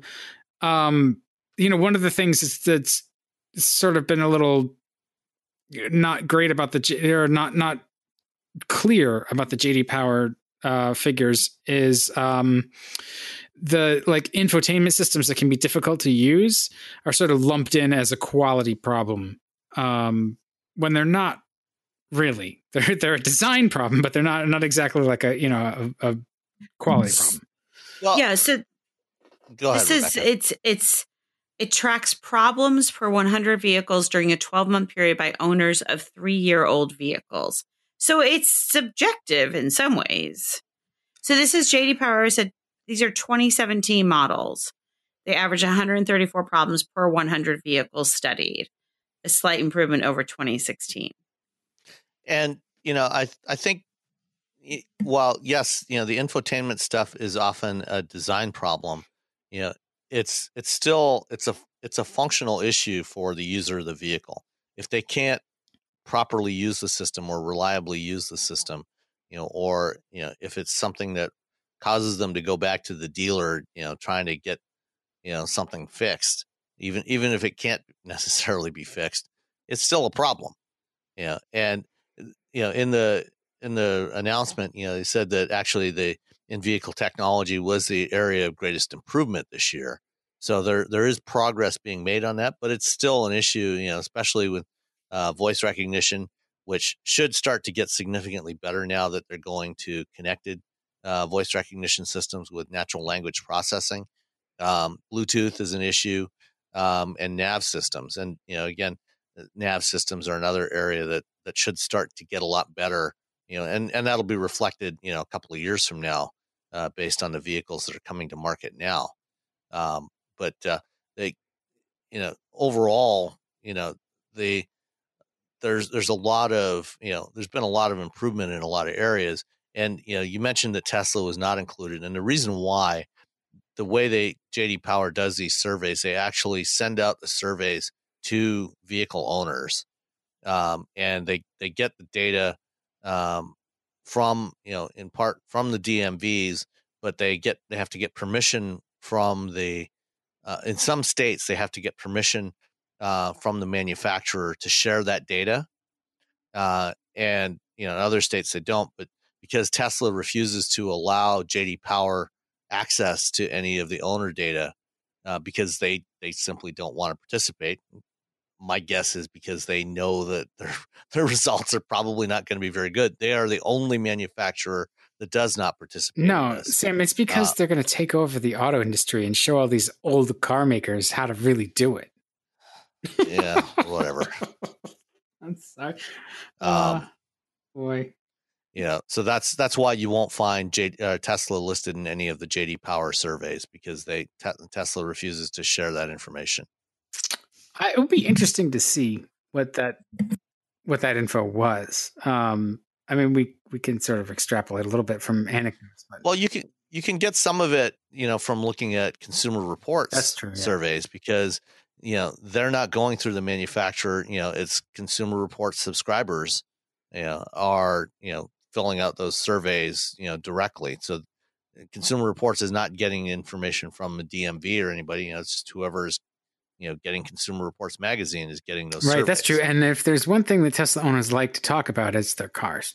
So yeah, um, I'm I'm glad that some participate in in that study because uh, it's it's really instructive. It's interesting that the uh, the things that showed the greatest improvement but still cause a problem is the in-vehicle technology and that's like the that's the stuff that has the shortest lifespan right the the stuff that just moves more quickly than uh, anything else in in automotive tech right like the, the the tech is sort of turning over every year and a half really there's sort of new new stuff out there and new improvements and you know car car models I mean, a, a redesigned car you, it needs to last for what eight years? You know, four years mid-cycle refresh, another four years, and then well, I mean, average average age of cars is twelve years. Twelve, yeah. So, um, that's just never going to get. I, it'll get better. I, I think it'll. It's probably going to be better well, next think, time around because uh, more cars are offering the the phone projection systems too, like CarPlay and Android Auto. Well, well that that and you know we're also you know starting now to roll out uh, over the air updates. Oh, to, oh right, yeah, for vehicles. So you know when there are problems, manufacturers will be able to fix those a lot more easily. Yeah, at least if it's a software problem. Yeah. And and you know, grant manufacturers are also you know they've they've recognized that this has been a problem. You know, and in part, you know, one of the one of the reasons why these systems have been a problem you know, is the software, but also that they've put in underpowered hardware. Yeah, you like know, I was they, complaining about the Civics system. Like, yeah, they, they've traditionally gone with the, the cheapest processors that they could get away with, and you know they're starting to put in more powerful computers to to run these systems, and you know that'll give them more headroom to work with, and you know they they now have the ability to do software updates. So you know in the coming years you know that you should see that problem get alleviated quite a bit yeah i have i mean i have to confess um i i sort of switched to an iphone by protest and uh, i got in a car we swapped today so i got in the car and um apple carplay didn't come up right away and i was like really you mean I need to pair this thing and use use the system with Bluetooth. Oh, what is this? so last century. So it was really weird the um, the speed uh, at which you sort of acclimate to that, and um, because it's sort of a standard interface across all cars, uh, it becomes so familiar that it like that's what you want to wind up using, not necessarily the in-car systems. It, uh, that just it, I, I I blew myself away with having having assimilated. I did not didn't want to. It was it was in protest. Look at you, early adopting. I, no, I just totally late adopting. Um, yeah, I, I, was I was sort of uh, I was astounded at myself. I was like, oh, I, I guess it's had an effect on my brain. Um, where it's, it's like I, that's what I was looking for because I you know I wanted to listen to my podcast and it just it's easier to use the Apple CarPlay interface than it is to dink around with whatever you know embedded system is in there. Um, so that that was, I I don't know. It's just interesting. That's all. I'm I'm done now. uh, and I think we're done too. I think we have uh, we've exhausted the podcast um, audience attention span. Um, so we'll we'll follow up next week with with one topic that we didn't uh, we didn't cover, and we didn't have any correspondence this week, or have we bothered to check? Uh, I, I, I just I haven't checked because we had other stuff. Okay, we didn't about. have any correspondence um, this so week. We'll, we'll, ca- we'll, catch up on it next week. Um, I did want to mention, um, you know, looking at uh, some of our analytics, you know, kind of what what kind of devices uh, people are using to listen.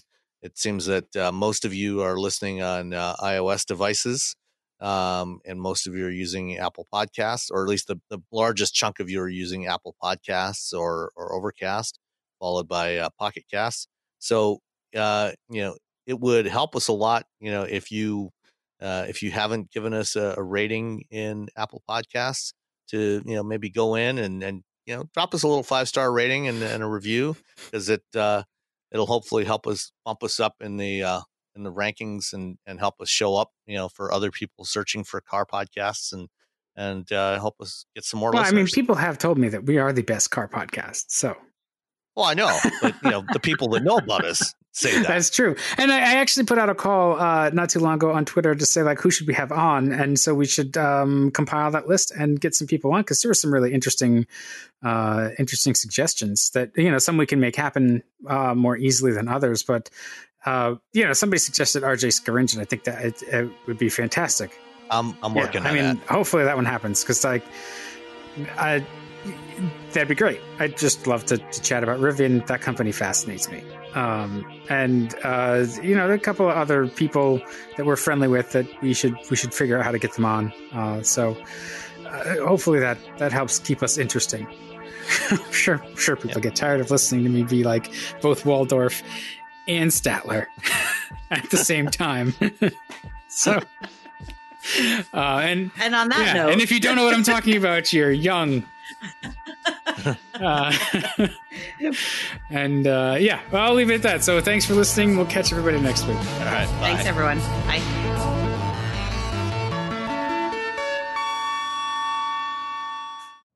You know how to book flights and hotels. All you're missing is a tool to plan the travel experiences you'll have once you arrive. That's why you need Viator. Book guided tours, activities, excursions, and more in one place to make your trip truly unforgettable. Viator has over 300,000 travel experiences to choose from. Everything from simple tours to extreme adventures and all the niche, interesting stuff in between. So you can plan something that everyone you're traveling with will enjoy. Real traveler reviews give the inside scoop from people who've already been on the experiences you're considering. So you can plan with confidence. Free cancellation helps you plan for the unexpected. And 24 7 customer support means you can travel worry free. Download the Viator app now and use code Viator10 for 10% off your first booking in the app. Find travel experiences for you. Do more with Viator.